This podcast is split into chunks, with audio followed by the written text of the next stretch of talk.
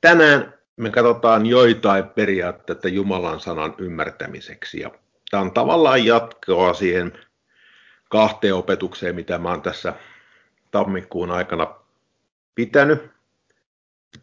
Ja mä oon molemmat kerrat muistaakseni aloittanut tällä toinen Pietari ensimmäinen luku jakeet 20 ja 21.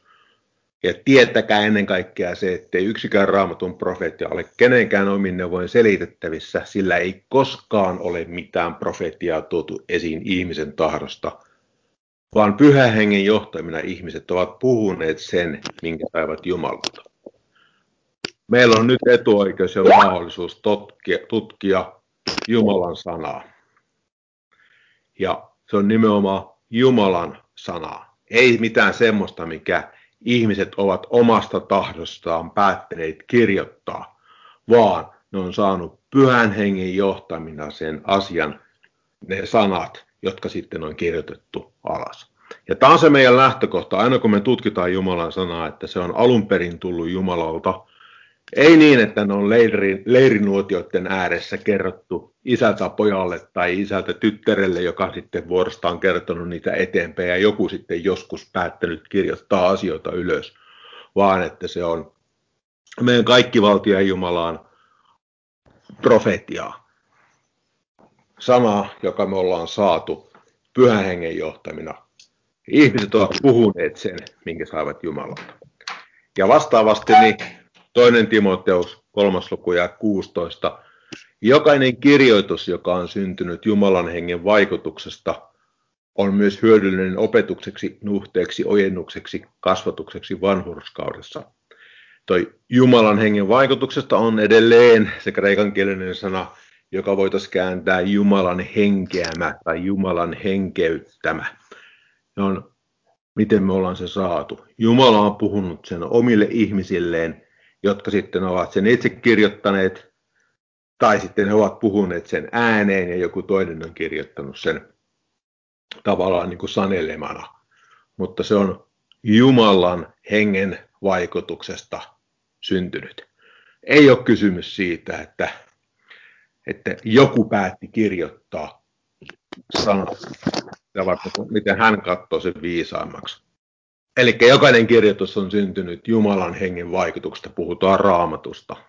Ja ne on hyödyllisiä opetukseksi, nuhteeksi, ojennuksiksi, kasvatukseksi vanhuskaudesta, sillä seurauksella, että Jumalan ihminen olisi täydellinen, kaikkiin hyvin tekoihin valmistunut. Me ollaan niin jännän äärellä siinä mielessä, että meillä on mahdollisuus tutkia Jumalan sanaa. Ja me viimeksi katsottiin joitain tämmöisiä tärkeitä periaatteita sanan ymmärtämiseksi. Tämä lista ei missään nimessä ole kattava, eikä siinä itse asiassa ole ehkä edes kaikkein tärkein, tai ei ole kaikkein tärkeintä asiaa, joka on tietysti se Jumalan puoleen kääntyminen ja kuunnella, kun Jumala avaa meille itse hänen sanansa. Mutta nämä, nämä on enemmän tämmöisiä esimerkkejä, mitä me näytän raamatusta.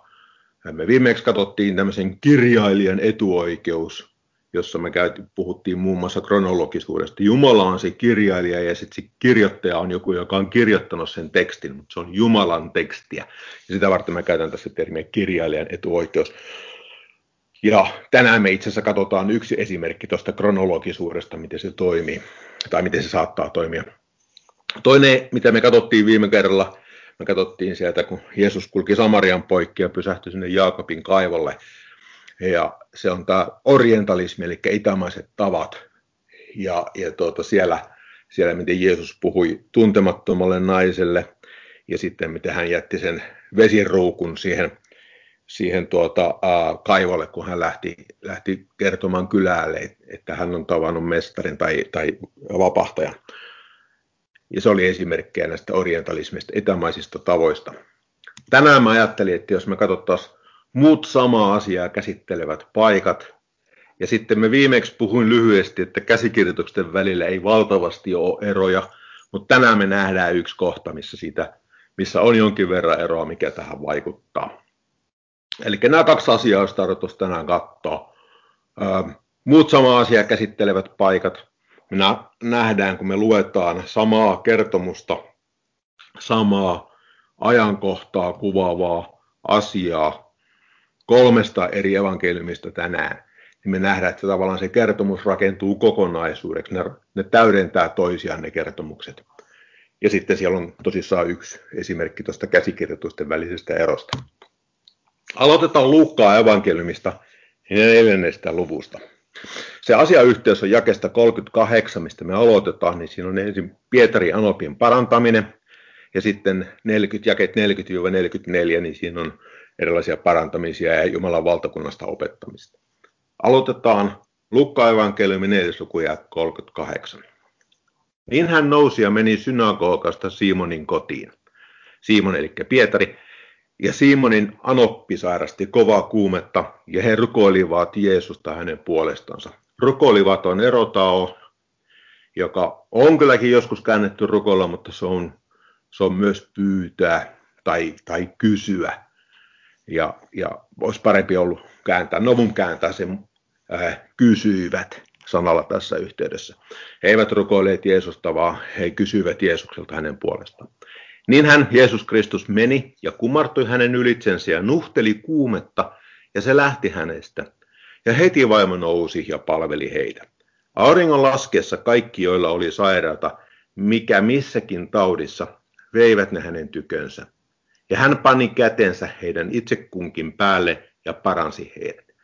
Myös lähtivät riivaajat ulos monesta, huutaen ja sanoen, sinä olet Jumalan poika.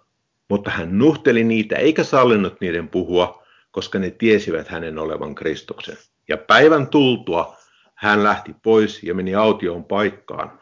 Mutta kansa etsi häntä ja saavuttuaan hänen luokseen he pidättelivät häntä lähtemästä heidän luotansa. Mutta hän sanoi heille, minun tulee muillekin kaupungeille julistaa Jumalan valtakunnan evankeliumia, sillä sitä varten minä olen lähetetty. Ja hän saarnasi Galilean synagogissa. Jeesus vietti tosi paljon aikaa Galileassa, ei niinkään Juudeassa.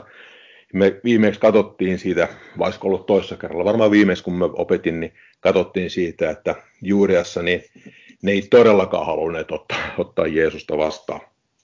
Ja tuota, jos jatketaan tätä näitä evankeliumien tutkimisia, niin me tunnistetaan, että se hyvin nopeasti ajatus on sen tilanteeseen, että siellä nimenomaan oli ihmiset, jotka halusivat halus tappaa Jeesuksen jo hyvin alkuvaiheessa niin kuin hänen, hänen julkista toimintaansa. Eli tarina alkoi Pietarin, Simonin, Anopin parantamisesta ja sitten Jeesus parantaa sen päivän päivän tuota, tai auringon laskiessa silloin, kun se päivä vielä oli niin loppumaisillaan, niin hän paranti paljon sairaata ja, ja itse asiassa tässä ei sanota opettamisesta, mutta puhutaan jakassa 43, että minun tulee muillekin kaupungeille julistaa Jumalan valtakunnan evankeliumia, sillä sitä varten minä olen lähetetty. Ja hän saarnasi Galilean synagogissa. Viides luku alkaa näin. Jakessa yksi. Kun kansat tunkeutui hänen ympärilleen kuulemaan Jumalan sanaa ja hän seisoi Genesaretin järven rannalla, niin hän näki järven rannassa kaksi venhettä, mutta kalaistajat olivat niistä lähteneet ja huuhtoivat verkkojaan. Ja hän astui toiseen niistä, joka oli Simonin, ja pyysi häntä viemään sen vähän matkaa maasta. Ja hän istui ja opetti kansaa venheestä. Mutta puhumasta lakattuaan hän sanoi Simonille, vie vene syvälle ja heittäkää verkkonne apajalle. Niin Simon vastasi ja sanoi hänelle, mestari, koko yön me olemme tehneet työtä, emmekä ole mitään saaneet, mutta sinun käskystäsi minä heitän verkot. Eli Simon oli ollut kalastamassa koko yön. Tämä tehneet työtä oli se, että he ovat koko yön olleet kalastamassa, eivätkä saaneet mitään. Mutta sinun käskystäsi minä heitän verkon on osassa tekstissä. Ja mä uskon, että se pitäisi olla yksikössä tässä. Simon ei olisi halunnut sitä tehdä, mutta kun Jeesus näin käski, niin hän heitti yhden verkon. Ja sen tehtyään jakessa kuusi, he saivat kierrety, kierretyksi suuren joukon kaloja ja heidän verkkonsa yksikössä repeilivät. He heittivät yhden verkon ja siihen tuli niin paljon kalaa, että se yksi verkko ei kestänyt sitä kalamäärää ja se verkko repeli. Mulla oli aina vähän vaikeuksia ymmärtää, että miksi Jeesus käskisi toimia tällä sen seurauksella, että kalastajan työkalut rupesi hajoamaan. Mutta se pointti on nimenomaan siinä, että Jeesus on pyytänyt heittämään monta verkkoa. Pietari tai Simon sanoo, että sä et ole ammattikala... Se ei sanonut näin, mutta tämä on luettavissa tässä, että sä et ole ammattikalastaja ja mä oon, mä oon koko yön ollut kalastamassa eikä me mitään saatu. Mutta voin mä nyt sun mieliksi tästä yhden verkon heittää. Ja sen seurauksena siihen tuli niin paljon kalaa, että se verkko repeli. On hyvä syy uskoa, että jos hän olisi toiminut, kuten Jeesus käski heittää verkot, niin ne verkot yhdessä olisi kalastaneet niin, että ne ei olisi repeilleet. Ja kesä seitsemän. Niin he viittasivat toisessa venheessä oleville tovereilleen, että nämä tulisivat auttamaan heitä ja he tulivat. Ja he täyttivät molemmat venheet niin, että ne olivat uppoamaisellaan. Kun Simon Pietari sen näki, lankesi hän Jeesuksen polvien eteen ja sanoi, mene pois minun tyköni, Herra, sillä minä olen syntinen ihminen. Sillä kalansaaliin tähden, jonka he olivat saaneet, oli hämmästys vallannut hänet ja kaikki ne, jotka olivat hänen kanssaan. Ja samoin myös Simonin kalastuskumppanit, Jaakobin ja Johanneksen, Sepedeuksen pojat. Mutta Jeesus sanoi Simonille, älä pelkää, tästä edes sinä saat saaliiksi ihmisiä. Ja he, ja he veivät venheet maihin, jättivät kaikki ja seurasivat häntä. Tässä on esimerkki, että joskus niissä eri käsikirjoituksissa on poikkeuksia. Ja tässä se poikkeus näkyy tuon yksikön ja monikon kanssa. Ja se on hyvin ymmärrettävää tavallaan, että ne on korjanneet tai muuttaneet sen verkon jakessa viisi niin verkoiksi ja jakessa kuusi, että ne on verkkonsa. Koska tuota, jakessa neljä Jeesus käski heittää verkot monikossa niin kuin ymmärrettävää tavaraa se korjaus, mutta yhtä kaikki, jos siinä alkuperäisessä tekstissä on yksi verkko, niin meidän pitäisi pitäytyä siihen, mitä alun perin on. Tämä Pietarin kalasaalis kerrotaan ainoastaan Luukkaa evankeliumissa, sitä ei kerrota missään muussa. Eli me katsottiin se Pietarin ää, anopin parantaminen, ja sen jälkeen, miten Jeesus paranti samana iltana paljon ihmisiä, ja sitten ää, hän puhui, että hänen pitää myös mennä opettaa muualle. Sitten tuli tämä kertomus, ja heti tämän jälkeen on pitallisen miehen parantaminen. Siis tässä Luukkanen eläväkelmässä heti tämän jälkeen kerrotaan se. Ja kun hän oli erässä kaupungissa, niin katso siellä oli mies yltänsä pitalissa. Ja nähdessään Jeesuksen hän lankesi kasvoilleen ja rukoili deomai häntä sanoen, Herra, jos tahdot, niin sinä voit minut puhdistaa. Niin hän Jeesus ojensi kätensä, kosketti häntä ja sanoi, minä tahdon puhdistu. Ja kohta Pitali lähti hänestä. Ja hän kiesi häntä siitä kenellekään puhumasta ja sanoi, mene näytä itsesi papille ja uhraa puhdistumisestasi, niin kuin Mooses on säätänyt todistukseksi heille. Mutta sanoma hänestä levisi vielä enemmän, ja paljon kansan kokoontui kuulemaan häntä ja parantuakseen vaivoistansa. Mutta hän vetäytyi pois ja oleskeli erämaassa ja rokoli. Jeesus paranti miehen, joka oli pitalissa. Jakessa 12 rukoli on deomaa, joka voidaan kääntää rukoli, mutta se voidaan myös kääntää sanalla pyytää. Herra, jos tahdot, sinä voit minut puhdistaa. Niin Jeesus ojensi kätensä, kosketti häntä ja sanoi, minä tahdon puhdistu. Ja kohta, eli heti pitali lähti hänestä. Jeesus kielti tätä miestä puhumasta siitä, mutta jakessa 15 sanoma, että sanoma kuitenkin hänestä levisi vielä enemmän, ja paljon kansaa kokoontui kuulemaan häntä ja parantuakseen vaivostansa, mutta hän vetäytyi pois ja oleskeli erämaassa ja rukoili. Kronologisesti vastaava kertomus löytyy Markuksen evankeliumista, Markuksen ensimmäisestä luvusta, jakessa 30 ja 31 on tämä Pietarin anoppin parantaminen, ja aloitetaan sieltä. Ja Simonin anoppi makasi sairaana kuumeessa, ja kohta, se, ja kohta he puhuivat hänestä Jeesukselle. Ja hän meni hänen luoksensa ja nosti hänet ylös, tarttuen hänen käteensä, ja kuume lähti hänestä, ja hän palveli heitä. Eli hyvin vastaava kertomus, mitä me just luettiin Luukkaasta. Mutta illan tultua, kun aurinko oli laskenut, tuotiin hänen tykönsä kaikki sairaat ja riivotut, ja koko kaupunki oli koolla oven edessä. Ja hän panasi monta, jotka sairastivat moninaisia tauteja, ja paljon riivaajia hän ajoi ulos, eikä sallinut riivaajien puhua, koska ne tunsivat hänet. Ja varhain aamulla, kun vielä oli pimeä, hän nousi, lähti ulos ja meni aution paikkaan, ja siellä hän rukoili. Tätä ei kerrottu Luukkaassa, vaan heti seuraavana aamuna. Tämä siitä jätettiin pois, mutta nyt kun me laitetaan nämä kaksi kertomusta yhteen, niin tämä tavallaan ei ole millään tavalla ristiriidassa, vaan nämä kaksi asiaa yhdessä kertoo enemmän, mitä silloin tapahtui. Mutta jakessa 36 Simon ja ne, jotka olivat hänen kanssaan, riensivät hänen jälkeensä ja löydettyään hänet he sanoivat hänelle, kaikki etsivät sinua. Ja hän sanoi heille, menkäämme muualle läheisiin kylin, että minä sielläkin saarnaisin, sillä sitä varten minä olen tullut. Ja hän meni ulos ja saarnasi heidän synagogissaan koko Galileassa ja ajoi ulos riivaajat. Eli hyvin vastaava tarina, mutta lisää pikkasen yksityiskohtia siihen, mitä me luettiin Luukkaasta. Se oli Markuksen evankeliumi, joka jatkuu, kun toi äsken pätkä oli jain 39, niin jakessa 40 sanotaan näin. Ja hänen tykönsä tuli pitallinen mies, rukoli parakaleo häntä, polvistui ja sanoi hänelle, jos tahdot, niin sinä voit minut puhdistaa. Eli Luukkaassa oli tässä välissä se Pietarin kalasaaliskertomus, joka puuttuu Markuksesta kokonaan. Markus on jättänyt sen pois, mutta nyt puhutaan taas samasta kertomuksesta, pitallisen miehen parantamisesta. Rukoli on parakaleo, joka on pyytää, kutsua sivuun, mutta tässä siis pyytää, pyytää häntä polvistua ja sanoi hänelle, jos tahdot, niin sinä voit minut puhdistaa. Niin Jeesuksen kävi häntä sääliksi ja ojentaen kätensä hän kosketti häntä ja sanoi hänelle, minä tahdon puhdistu. Ja kohta, välittömästi, pitali lähti hänestä ja hän puhdistui. Ja varoittaen häntä ankarasti hän laski hänet, me, laski hänet heti menemään ja sanoi hänelle, katso, että puhu tästä kenellekään mitään, vaan mene ja näytä itsesi papille ja uhraa puhdistumisestasi se, minkä Mooses on säätänyt todistukseksi heille. Ja nyt me opitaan taas pikkasen lisää, jäi 45.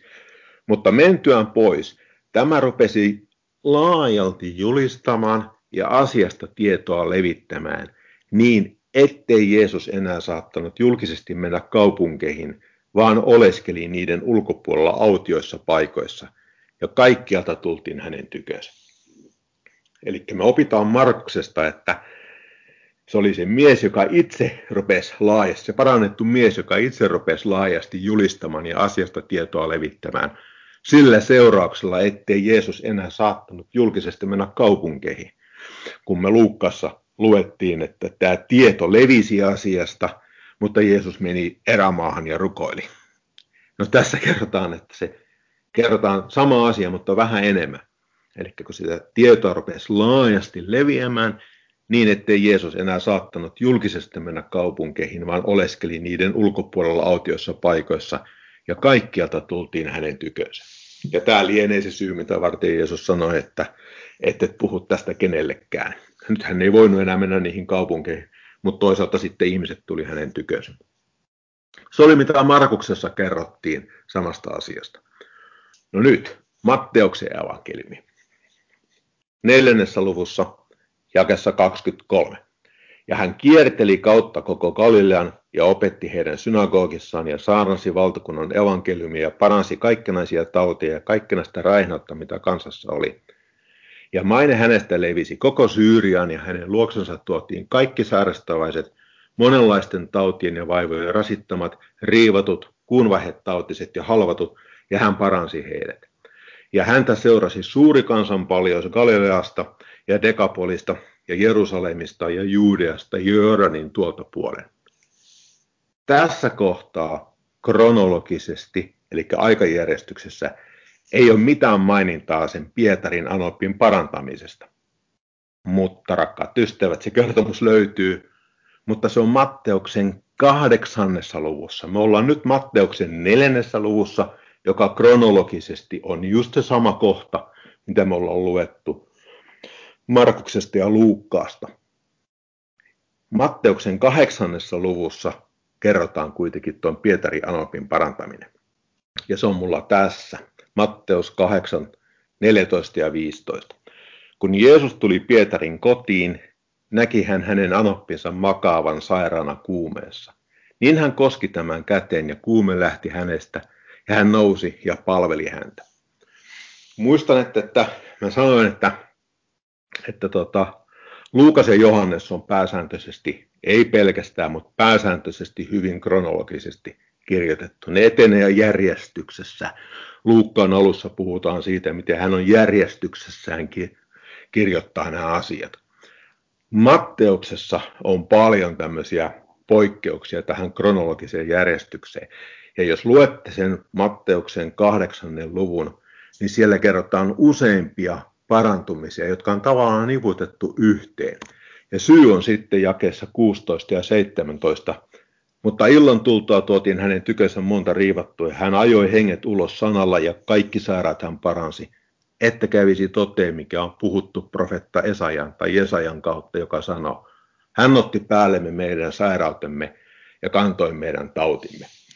Eli kun me luetaan evankeliumia ja pidetään kirjaa, miten asiat etenee, niin sen sijaan, että me sanottaisiin, että Matteuksella oli, hän oli tavannut niin kuin erilaisia ihmisiä ja hän oli heiltä kuullut sen tarinan vähän eri tavalla. Sitä varten se pitallisen parantaminen on tällä eri kohdassa, niin ei, se on väärä vastaus. Lähde on sama. Se sana tuli Jumalalta, se oli oikein, mutta se oli Jumalan etuoikeus, että hän halusi niputtaa joukon parantumisia yhteen ja sitten päättää sen, että kävisi toteen, tai sille seurauksella, että kävi toteen, mikä on puhuttu profetta Jesajan kautta, joka sanoo, hän otti päällensä meidän sairauttamme ja kantoi meidän tautimme.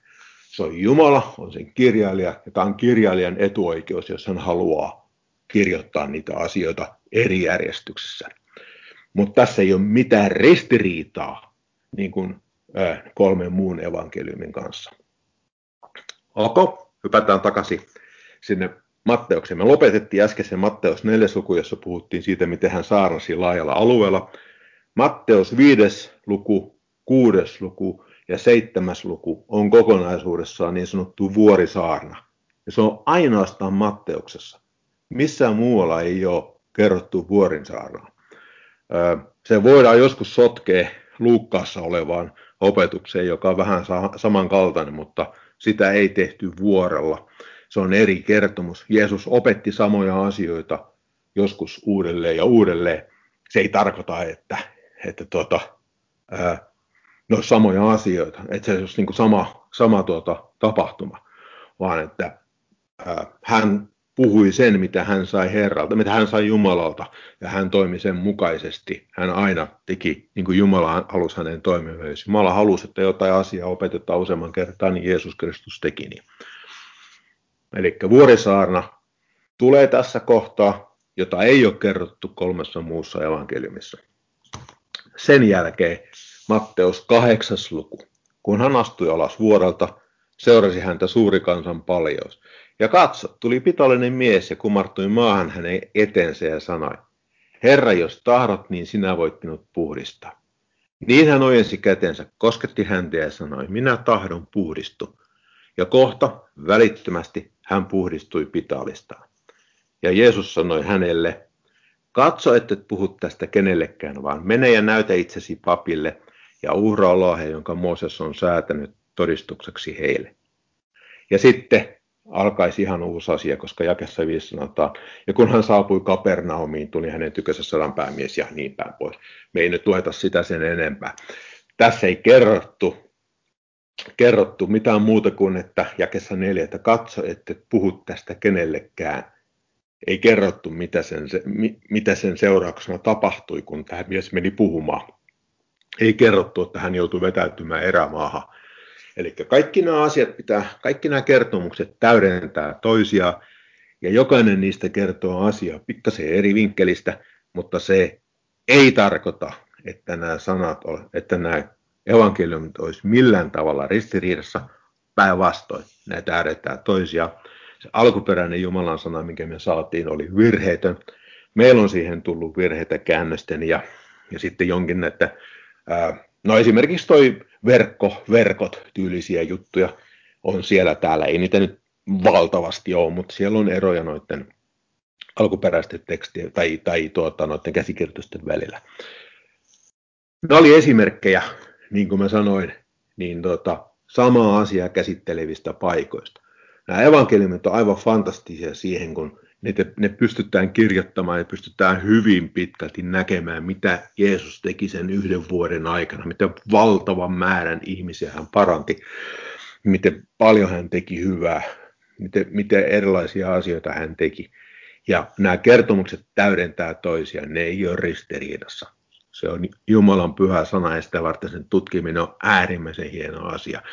Koska kun sitä lukee, te opitte näkemään, miten hyvin se pitää paikkansa, miten luotettava se sana on ja miten, se, miten me voidaan niin kuin koko meidän elämän perustaa se Jumalan sanan päälle sitä varten, että se on oikeasti virheitä. Ja toinen esimerkki, mitä me äsken katsottiin, niin oli sitten tuo käsikirjoitusten välisistä eroista. Toi yksi pieni esimerkki, aika, aika harmiton esimerkki tässä tapauksessa, eli verkkoverkot. Tyylinen asia. Noin. Ja sitten mä lopetan taas tämän, tähän samaan jakeeseen, ja tietäkää ennen kaikkea se, ettei yksikään raamatun profeettia ole kenenkään omin neuvoin selitettävissä, sillä ei koskaan ole mitään profeettia tuotu esiin ihmisten tahdosta, vaan pyhän hengen johtamina ihmiset ovat puhuneet sen, minkä saivat Jumalalle. Jumalalta. Se on Jumalan hengittämää tai henkeyttämää sanaa. Pyhän hengen johtamina ihmiset ovat puhuneet sen, minkä saivat Jumalalle. Ei niin, että tässä seurattaisiin jotain ovelasti sepitettyjä viekkaita juonia, vaan että se on Jumalan pyhä sana, jota meillä on mahdollisuus opiskella, oppia näkemään, miten hyvä Jumala meille on, oppia tuntemaan häntä ja hänen rakkautensa suuruus ja näkemään, että mitä Jumalan sanassa on, pitää paikkansa.